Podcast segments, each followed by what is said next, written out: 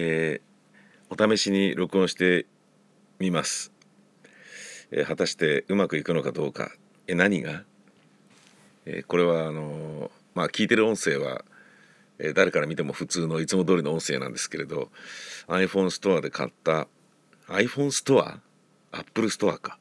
音声ファイル録音、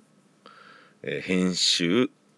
えー、アップロードとかもできるようなそういうソフトですよ。でアップロードも Dropbox とかでメールとかで共有することはできるけどあの FTP ソフトで、サーバーにアップロードするって自分の設定したサーバーにね、えー、アップロードするっていうことができるものが少なかったみたいなのでそれをちょっとお金出して買ってみたわけですよ。お金出してっつってもまあ240円なんですけどねうまくできたらいいなっていうそんな具合です。えー、本日は日曜日で、えーえー、っと公演が13時の回と17時の回と2回回しであるんですけれど13時の回のチケットが、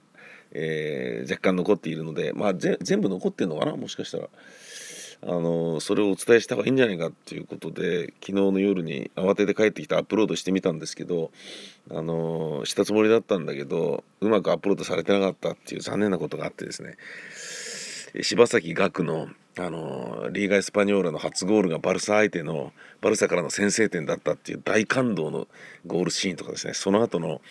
バルサ新加入のパウリーニョが逆転弾をものすごいフィジカルの強さで放つとかそういうところを全く見てないで一生懸命やっていたにもかかわらずダメだったっていうですね、まあ、それ見ながらやってるからダメなんじゃねえかっていうようなことも わかるんですけど、えー、ちょっと残念だったんで、え、こういう感じにえー、なんとかね録音してその場でアップロードできないものだろうかっていうことをちょっと考えてみたわけでございます。どうでしょう？うまくできたらいいのだけれど。